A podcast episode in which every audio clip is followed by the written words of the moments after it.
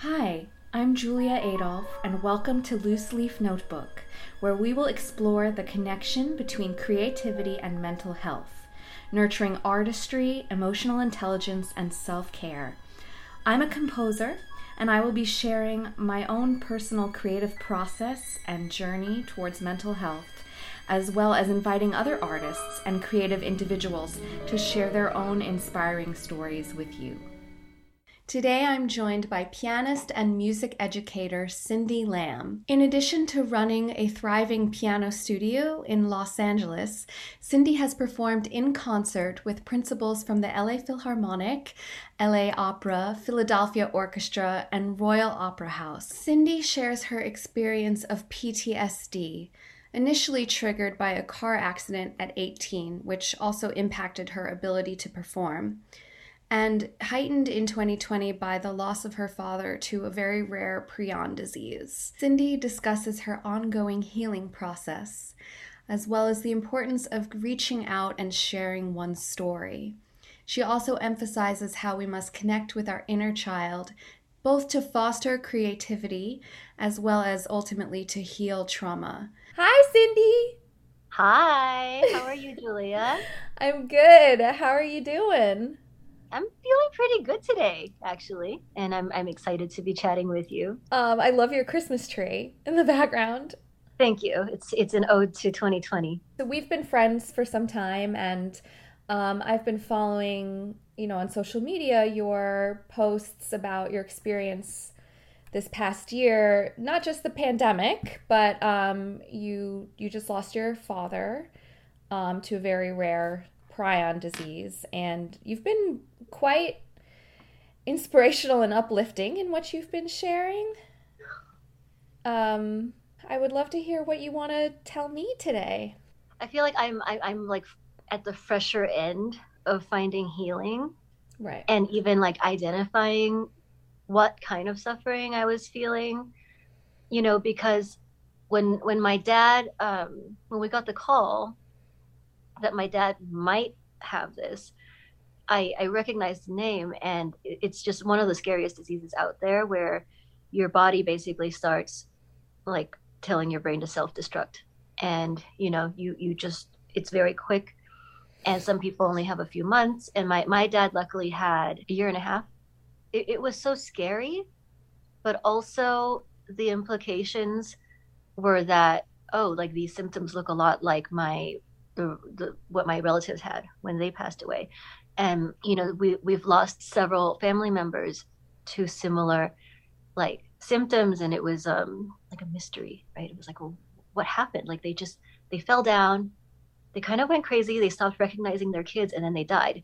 And that's that's not a very descriptive like there was no disease name. Everything was kind of just through the language barrier too. That's all we really got from our parents i i was looking things up like actually in 2006 yeah mm-hmm. like we had we had just lost our third uh, relative to this so at that point i thought okay there must be something in the family i looked it up and i actually i, I came so close to identifying the family disease where I, I contacted the National Prion Surveillance Center in Cleveland. I, I just wrote them an email. It was very, very honest. I just said, here, you know, this is what's been going on in my family, and I've been Googling all these symptoms, and this is what it seems like they wrote back and they said, Yeah, it kind of does sound like it. I, I, forwarded the response to my entire family and I said, I figured it out. Like I solved it. Yeah. And like no one was happy. Like they were like, Why did you use your real name? Because like oh we're not gonna be able to buy health insurance if people think we're like there's something wrong with us. Okay. And you know, like we don't appreciate this. And um obviously, you know, I was in my early I want to say I was in my early 20s and I, I was crushed. Yeah. And so um, I kind of just let it go. Over the years, it had kind of become accepted that they ate something bad together and they had mad, mad cow disease. And that's what happened. But right. as soon as my, my dad felt like it was too rare, it has to be genetic. Right. And so there, there were just so many feelings that came with that. It was like an avalanche of, I'm going to lose my dad you know, we've had a complicated relationship throughout my life. And I, I was really hoping that I could take I like I at that time I was in therapy. I was really trying to work out my issues with my parents and I was I was thinking that like one day soon I'll have worked through these issues and then we can have like an amazing relationship. Yeah. That was kind of a rude awakening. Like you're not going to have that time, right? Mm-hmm. You're going to have maybe a couple of months and that's it. So there was that. There was, there was kind of not shame from within, but there was external shame about like, if this is genetic, you shouldn't tell anybody. Okay. Because like you know, no one will want to date you. No one, no one will want to marry you or have kids with you if they think you might, you know, you might die this horrible death also. And, you know, the average onset of this disease is 50. And, you know, so I, I started hearing just, I think people meant well, but it was a lot of opinions very quickly. It was, you know, a lot of people said, if I had this mutation, you know, in my family, this is what I would do. Like I, I would devote my life to charity. And you know, like I would move to Africa right. and just like devote my life to charity and then set up a trust fund for when I got sick for caregivers and like that's how I would live my life. You know, if I were a guy and I liked you on Instagram and I saw that you were writing about this, I don't know, I think long and hard before getting serious with somebody like, you know, like you. And so yeah. there, there was a lot of yeah. all of a sudden there was just so much to process, you start grieving almost as soon as you hear about it because it, you're it, you're just you have to say goodbye. Right now, I started getting panic attacks, mm-hmm. and I I didn't understand really like what was happening. So it was a lot of a lot of things going on at the same time in addition to the pandemic. right. Forgot about the pandemic for a second. Yeah. Right. The first several months i i couldn't even say like that my dad was dying publicly because right. it just felt like too much yeah. and it, it took time to to just finally say hey this is what i've been dealing with for the last couple of months yeah. And i i think that you know your podcast has really helped in that sense because it it helped me focus on connection mm-hmm. instead of judgment. Mm-hmm.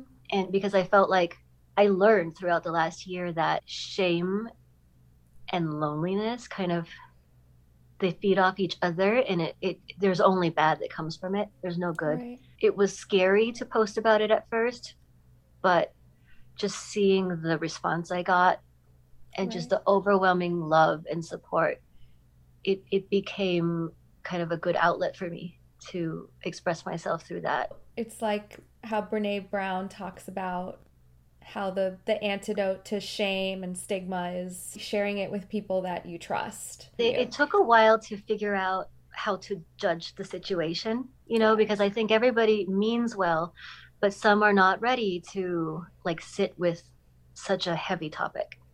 Right. Or some have some unres they've been through something bad and they're all they're not comfortable.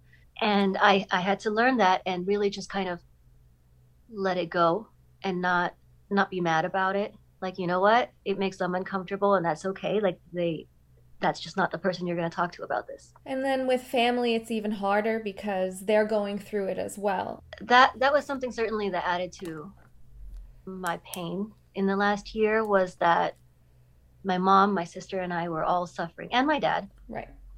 The four of us were suffering and i think my dad and my mom could share some of it because she was yeah. his primary caregiver.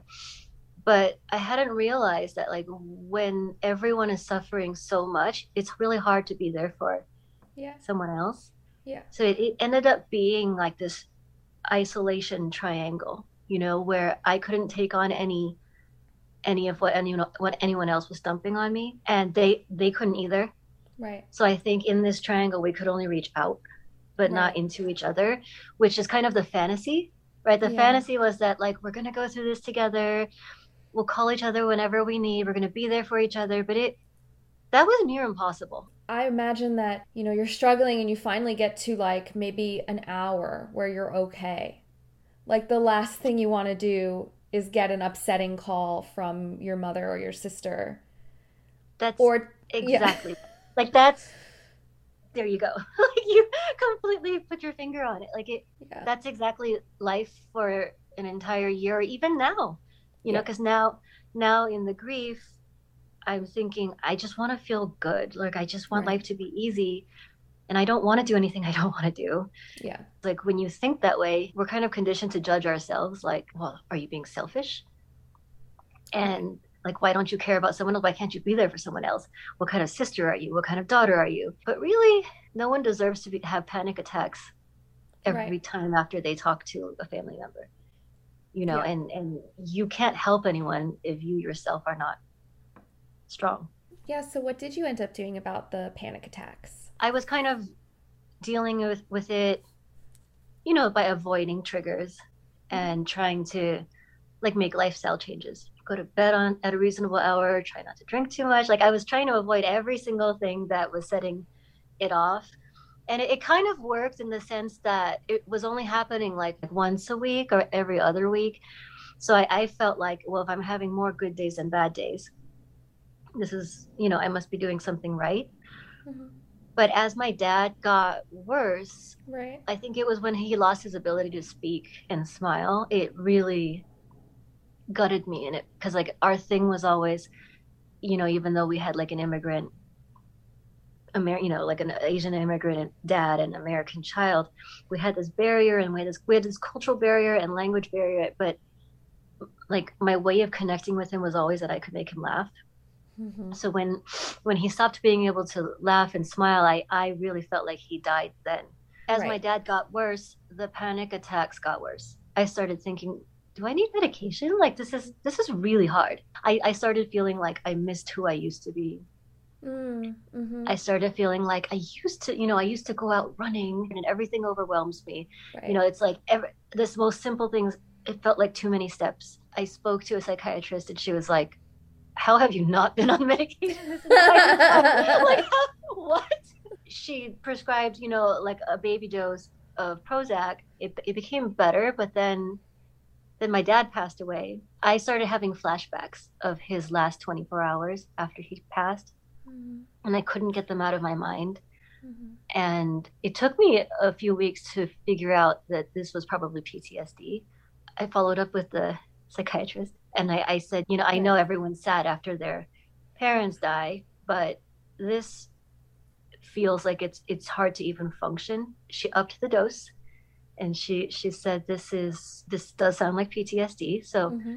you know, if we if we increase the dosage, it should help. And it did.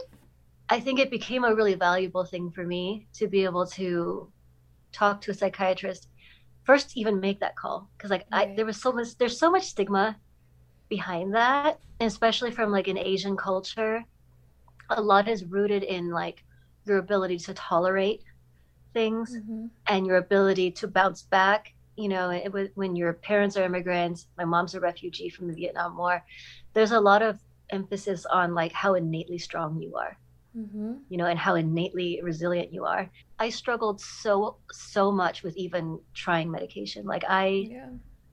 i felt like it would be like admitting that i'm not strong mm-hmm. you know and I, i'm so messed up i need medication my boyfriend actually said the most like poignant thing. He said, you know, you, you can't think about any of that.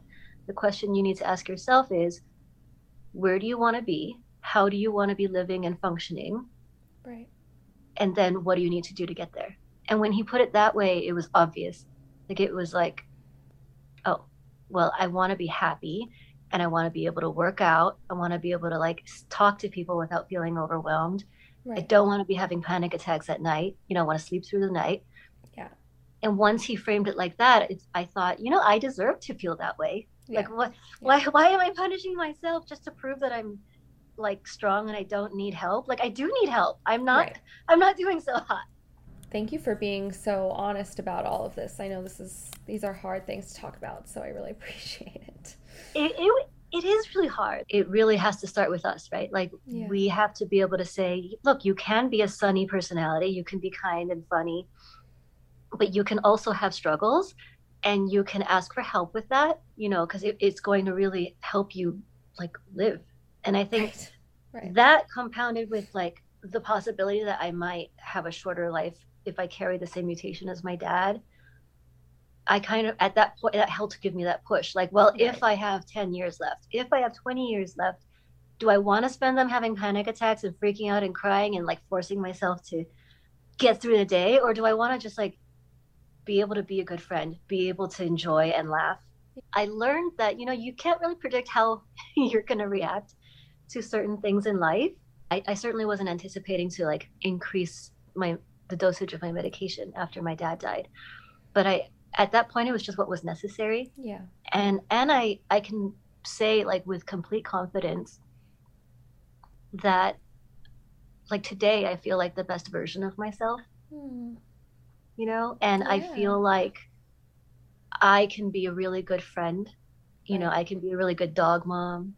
I'm you know i'm kinder and there's i can give more as a teacher hmm because it's i i'm not battling so much angst and the the it, it's there's like a lot of internal noise Yeah, I mean, it's kind of amazing that you still felt like you had to push through even though you were you were going through really extraordinary circumstances. I mean, this is not just losing a parent, it's losing a parent to something very, very rare and very deadly.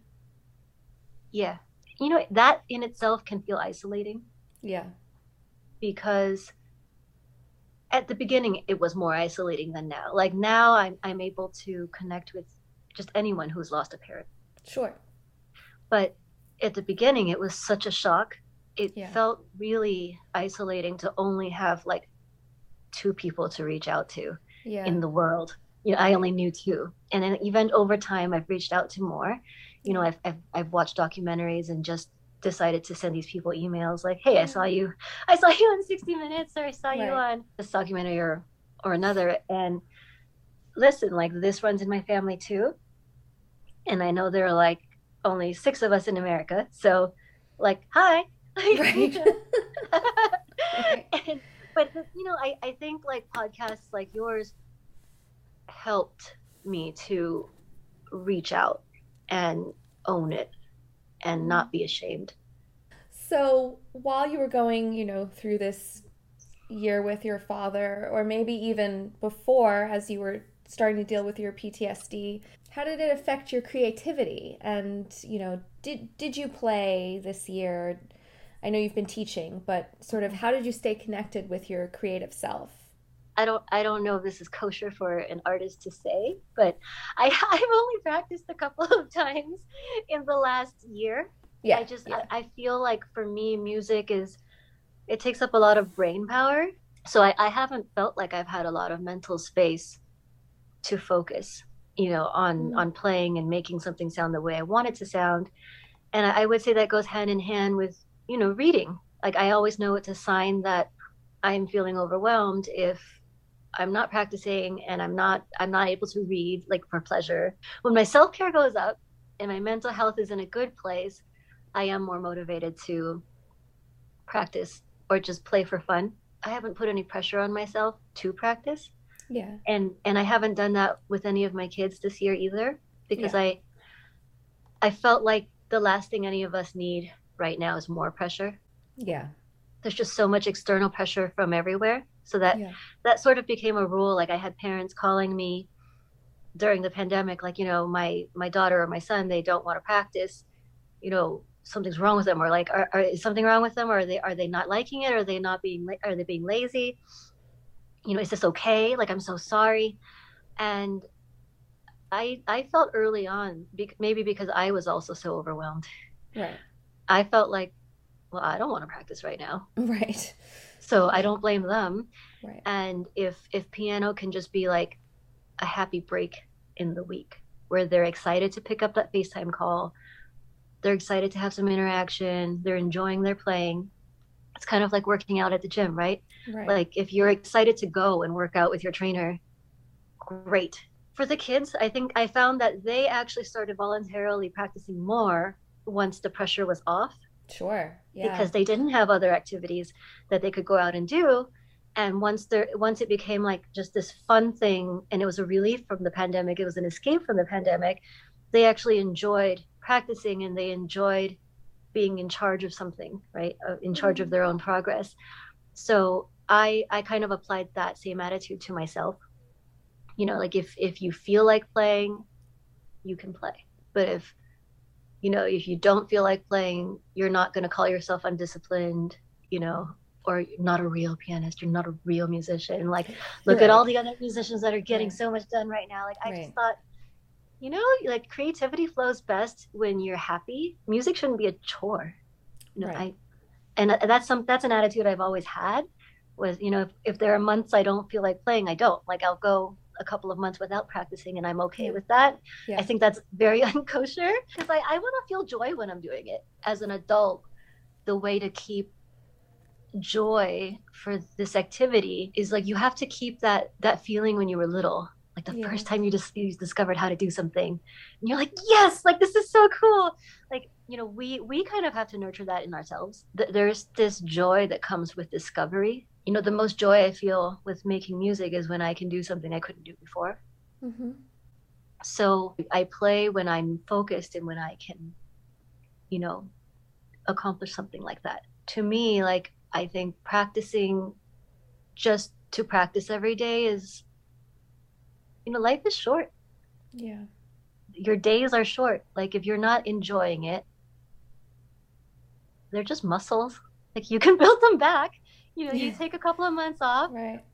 And when you need to, if you decide to sign on for a concert, you can you can build those muscles back up. But it's I for me it, it's helpful to yeah take time off and refresh and regroup.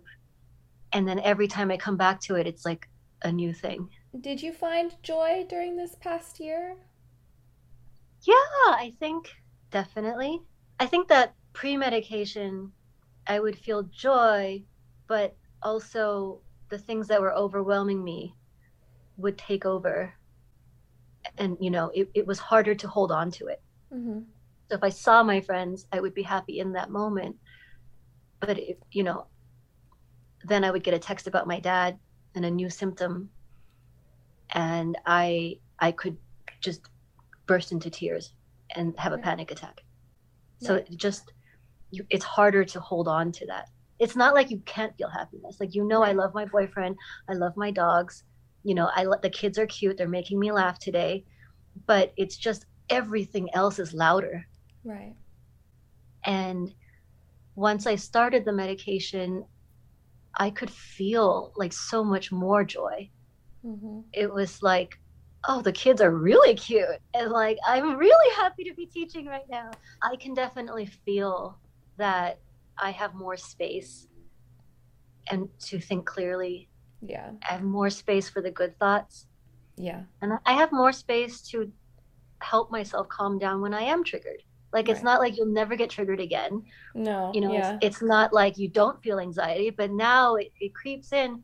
But then there's space for this other voice to come in and say, like, it'll be fine. One of these huge events of your life is this car accident that happened when you were 18 um, that impacted your um, ability to perform as well, which you've since recovered. So this is another this is another one of those experiences that I've never really spoken like publicly about because I, I was embarrassed about the sheer like heaviness or ugliness of it. So I was 18. The mm-hmm. accident happened the second week of college. My parents were separated. They were not in a good place. Mm-hmm.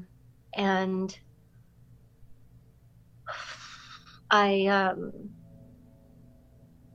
I, I came home that weekend. It was Labor Day weekend. I came home to, to hang out with my boyfriend who was still in high school.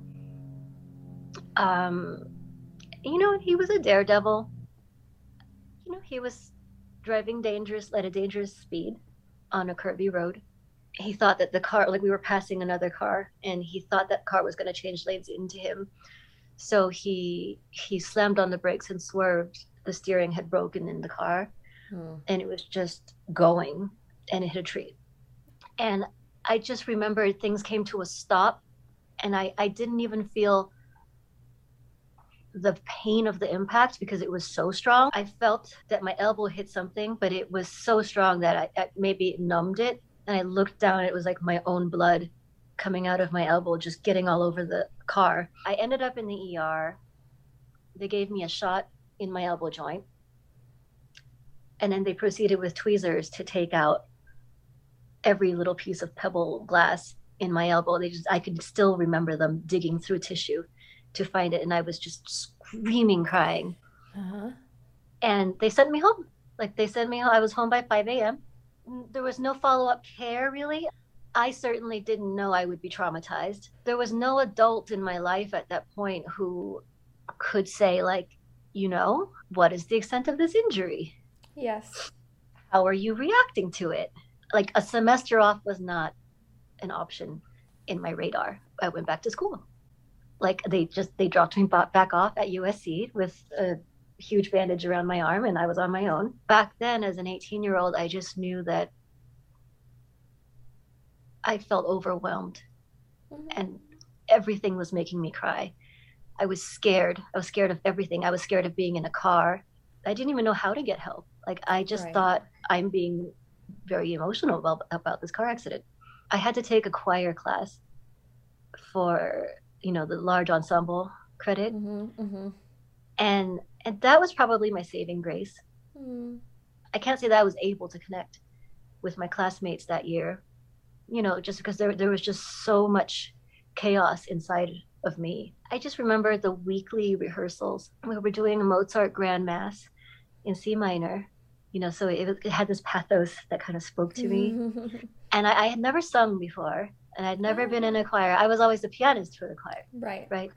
But it was kind of nice because there were so many people around me. And there was just something about that that got me through each week. Those nights that I left choir rehearsal were the some of the only nights I felt like, you know, life isn't so bad. Yeah. Like, you know, I, I feel good. Now thinking back, I feel a lot of compassion for that 18 year old. And I, mm-hmm. oh God, you know, I, I wish there was some way I could have helped her more. I feel like that is part of of the therapeutic process. Because in a way you you take that that child around with you for your whole life. And mm-hmm. i feel like part of it is learning how to accept that that child didn't get what she needed and but that yeah. she's okay now. Yeah and like paying attention to the inner child now when she starts to right. you know when she starts to fuss a little bit. Right. You know i think it, it's made a world of difference to pay attention to her and give her what she needs rather yeah. than like silencing her because then she starts screaming right was choir also sort of the only way you could make music at the time because your arm was injured? You know, for the first many months, I, I was experiencing like numbness in my hands. Like, no one was being very clear. Like, I had doctors telling me, well, you hit it so hard in the impact, it's just going to take a little while for the feeling to come back. But then it was like, well, maybe, you know, we, we see some glass in your x ray. So we think your nerve got cut a little bit. So it takes two years for nerves to grow back. So just wait and see. I love piano. But honestly, I was so overwhelmed all the time. I didn't want to practice. I was just practicing enough to get by like poorly in lessons. Right. My teacher assigned some left-hand pieces um, for me, and I, I, I enjoyed those a lot actually. Like mm-hmm. th- those made me feel a little bit more empowered. A lot of doctors just said like neuropathy is normal when you have a nerve injury, and like if you can still play, just be grateful for that. Um, and it mm-hmm. wasn't until 2009 I I saw a doctor and he said, "You have glass in your arm. Like you need to take that out." And I said, "No, no, like everyone else told me glass gets encapsulated in scar tissue and it just doesn't move. So like you're fine." And he was like, "That is the dumbest thing I have ever heard in my life. Like what if someone slams into you and it it moves. I hadn't grown to this point where I knew how to look after myself and that I could advocate for myself. And I really thought, well, that's what all the doctors told me. And, you know, like, as an Asian kid, you know, you're taught that, like, if, someone tells you how things are, like, you just, you, you follow directions and you say, okay, thank you. And you don't, I wasn't raised to, like, question things that much. He felt so strongly about this. And he was not covered by my insurance he actually did the whole surgery for free. He was just like, you need to get that glass out now. Wow. Wow. I was not thinking I was going to be a pianist. Mm-hmm. I was thinking I want to be. So what ended up happening was I got one gig at a time, like one chamber music concert, you know, and I found that it really made life better to mm-hmm. have something to practice for, just knowing it was in a few months. That was what I put all my mind to. And it was kind of an escape, right? Like it was an escape from this, like just the pain and the um, uncertainty.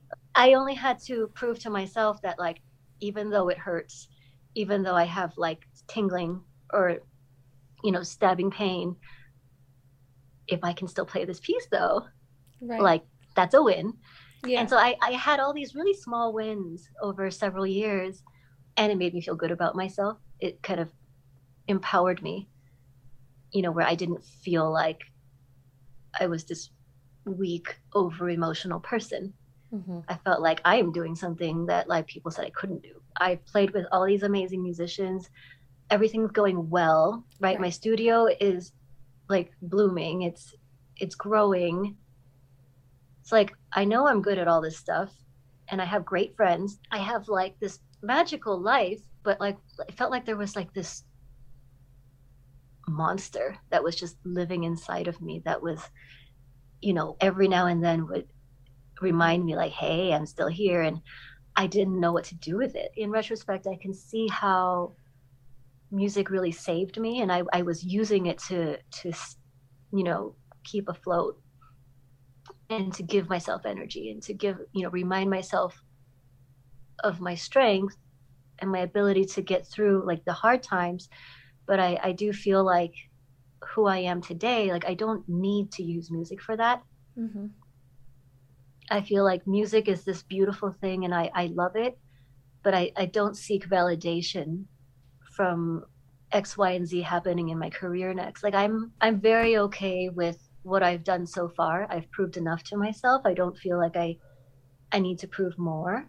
Mm-hmm. And wherever music takes me, I think I would only engage if it brings me joy. My only objective this year is to, you know, feel better and yeah. and gets to a really healthy routine. Yeah. And enjoy life. And then the rest I think will sort itself out. That is such a healthy mindset. It takes a lot of work. I know. Because it, it takes dealing with that monster inside. Mm-hmm. We all have a version of it. Yeah, and I think that that monster I I have come to identify her as the very angry traumatized child who is screaming in pain. Yeah. You know, and I I was taught to just sh- tell her to shut up. Yeah. You know, get on with your life. And and now I find that, you know, as soon as you start hearing her, if you turn your attention inward and say like okay like why are you feeling like this and i feel like feeling seen and felt is really the antidote to any of the bad feelings like they will yes. just kind of go away on their own you've touched on this a little bit but but do you feel like there is stigma particularly within the asian community around mental health and sort of how do you see that conversation shifting given the news I think there is. I would say it's a combination of cultural cultural norms. There's a lot of emphasis on tolerance, being able to take pain, being able to sit with it. With our parents, I think it's a combination of the values they were taught in Asia, but also there, has got to be some inter like generational trauma going on. You know, the the skills it took for our parents to survive and get over here probably did not allow for a lot of feeling your feelings right. and a lot of processing. You know, you get here, you've got kids to feed, you got to figure it out. You know, you don't have space to like cry right. and you don't have space to break down. So this was kind of the way a lot of us were taught was to just stuff your feelings, you know, the same way our parents did. And you know, that can be useful right? Like there are some scenarios where you do have to get it together and compartmentalize and for at least a few hours. But I think that like stuffing it for years right. and just trying to erase it and never dealing with it is that you know that's another can of worms that I think right. people in my generation are dealing with now. I would say that people that are closer to traditional Asian culture, I don't think are very open to therapy. I think I can safely say that, and if if I'm wrong, I hope somebody you know reaches out and corrects me. But I, I would say that the more Americanized you are, the more open you are to therapy. But in in the more traditional circles or in any minority i feel like it is it is seen as like a white people thing. Okay. And i don't mean that you know offensively. I think it is an american thing. It is like oh you know you need to go to you need to hire someone to listen to you talk about your problems. These are just kind of the unkind attitudes sure. towards therapy you can't you can't figure it out on your own you know, and a lot of this comes from having survived some really gnarly things. When your mother survived two weeks on the boat from Vietnam to Hong Kong, you know, when she survived months in a communist jail because, you know, she she tried to escape once before the time she was successful and the smuggler didn't show up in their hiding spot so the soldiers arrested her you know when, when you have a mother who has gone through that there's nothing you can go through in your life in America that will be as bad as when mommy was on the boat. Right. Like, and you know, she didn't mean to inflict harm, of course. You know, I think she saw it as I'm trying to make you strong. I want you to be strong like me. But literally, I would be crying over a breakup. Mm-hmm. And I would say, Mommy, I just really need you to like hug me right now. And she would hug me, but she would also say, Don't cry did mommy cry when she was on the boat for two weeks and almost died? No, mommy didn't cry because of that. Why are you crying now? And, you know, that I think that ended up teaching me that my pain was not valid. And I, I think that is something that was inadvertently taught. I don't think this is particularly an Asian thing. No. I think yeah. when I think it could, it, I don't even think it's limited to parent and child. I think we all have to learn that we don't need to compare our traumas and we don't need to compare our suffering. Right. And that something that feels big to someone else that doesn't feel as big to you, it still feels big to them. Right.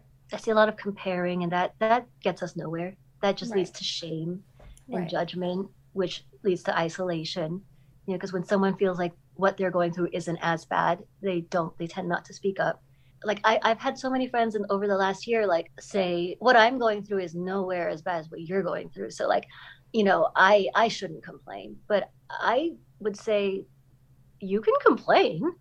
Yeah. It's still hard what you're going through. I would imagine it help it makes you feel good to be able to provide comfort to your friends. Yeah. I I felt like, you know, you really you don't need to compare. There's no one suffering has to have a score I hope that the pandemic has opened up discussion and acceptance, you know, of asking for help when you need it. You know, this is not the time to push yourself to just tough it out. How, how has um, this sort of escalation of anti Asian violence affected your mental health, or has it affected your mental health? Has there been any kind of shift as things have escalated? Yeah. So I think prior to the shootings, I was already feeling kind of disgusted. Just you take the race out of it. Like what kind of person attacks the elderly? But I felt extra angry because you know every every elderly person you see being attacked, every picture reminds you of your own relatives, right? right. It can't not.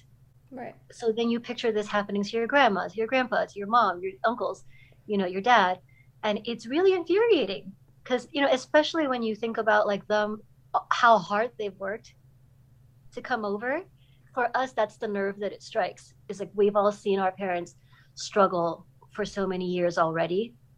Right. And you know it's not an asian culture to complain. I i read on twitter today that there there may be three to four times the amount of attacks. It's just that some age some asians don't want to report it and they don't want to you know make it known mm-hmm. so that's heartbreaking my initial reaction was infuriation for like you know our elders when it was just attacks i felt like it was easier to respond with anger than vulnerability You know, it's easier to talk a lot of shit about how like if someone attacks me, I, I hope I, you know, claw their eyes out. Cause you know, that that kind of helps you feel stronger. Mm-hmm. But um with these shootings, it's you know, the pretense of being tough was stripped away. This is this was a new like this week was tough. I did feel disturbed and I, I felt upset that Yeah. you know this is one of the first times I thought about wow it's really kind of unfortunate that I can't just like put on a different skin until this blows over but you know that's a really terrible place to be like it's Right. really terrible to catch yourself thinking that and and so that that was that's been tough How do you comfort yourself with those feelings? What do you say to child Cindy in there who's like, I'm not going outside? right like there there was definitely there were a lot of familiar feelings the feelings Right. of feeling unsafe right, you know feelings of being at risk right. you know and and a lot of that can make you feel more sensitive than usual i just had to acknowledge it i said Right. you know the shootings were really triggering and i'm i'm feeling a little more vulnerable than usual Mhm. and this probably means I, I need a little more space to myself right. you know i need space for my to process my thoughts we deserve to be doing some nice things for ourselves Mhm. like uh, on friday i did a home spa night I did oh. i think people who are struggling or who have dealt with really really hard struggles they're frequently labeled as strong you're so strong Mhm. you know and, and then there, there's this internal pressure to live up to that i've been called strong ever since i was little and i felt so much pressure on myself to live up to that because other people found inspiration from it and i didn't want to let them down. Mhm. and these days i'm doing much better with that. These days i'm okay saying hey you know i think it's important to just state for the record that this week was triggering and I, i'm feeling really sensitive today Yeah. you know that doesn't make you a weak person it mean it makes you someone who knows your, yourself Yes. And that is a strength. right and you're you're respecting yourself Yes. and you're respecting whatever's going on inside Yes. and you're giving yourself what you need to feel safe and that that is what i said yesterday is i i am not feeling very centered inside about Sure. this you know unfortunately i think more things will happen in the news and maybe we'll get distracted by this or we'll become numb to it but it is very disheartening to know to be reminded that there are people like this among us I think the other point that you're raising, which is really important, is that it's really about what you need in this moment. And what you need in this moment might be different next week or next month. And, you know, when you have PTSD or when you've had some kind of trauma, a secondary trauma just makes it bigger. And so you do get, this is my understanding of it, Mhm. is that the traumas kind of compound upon one another. And so there very well may be people who are not concerned about going outside right now because of the mathematical probability and all of that. But if it feels unsafe to you Mhm. and you want to order in, right that's great. Like, and it also, you won't necessarily feel that way always. I think so. I think it's, I totally agree that this pandemic is also has forced us. Well, for me, it was the pandemic and not knowing if, if I carry the same mutation as my dad. Right. That really forced me to live in the present moment. And I, I know that's it, it. If if I were not myself, I would think that is just such a you know hallmark thing to say, and it's easier said than done.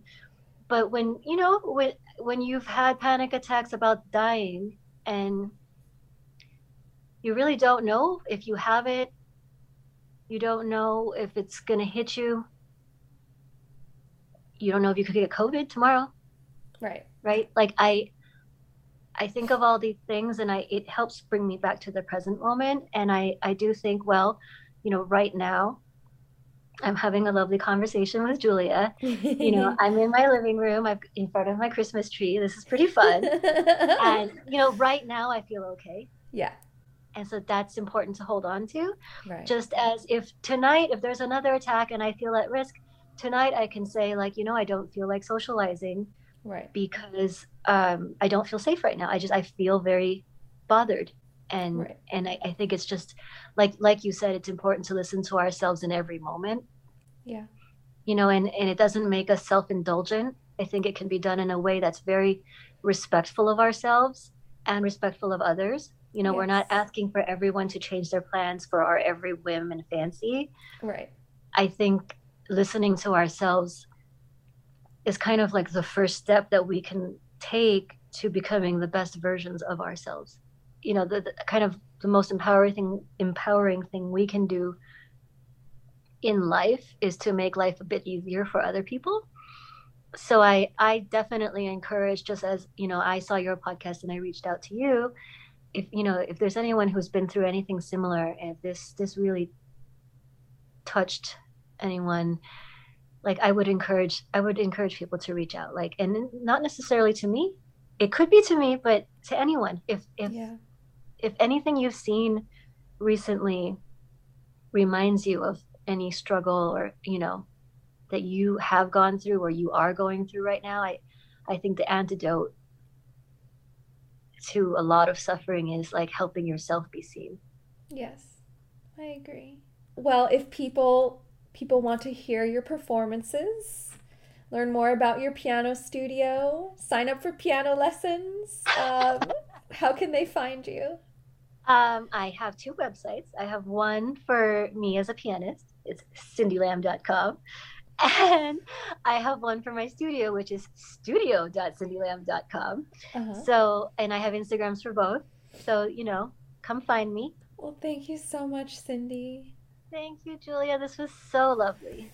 I'm so inspired by Cindy's resilience, her vulnerability, her focus on the present, and that she has redefined and really discovered what strength means to her. It can be hard as a musician to step away from your practice, but Cindy has a really beautiful reminder that our health, whether it be physical or mental or spiritual, really does come first. So, thank you to Cindy for sharing her story with us, and thank you for listening. Thank you for listening to Loose Leaf Notebook. I'm Julia Adolphe, and the music you are hearing is my orchestral work, Dark Sand Sifting Light, performed by the New York Philharmonic with Alan Gilbert conducting. If you'd like to hear some more of my music, you can visit my website at juliaadolphe.com or my YouTube channel, which also has video versions of all of these podcasts. Thanks again.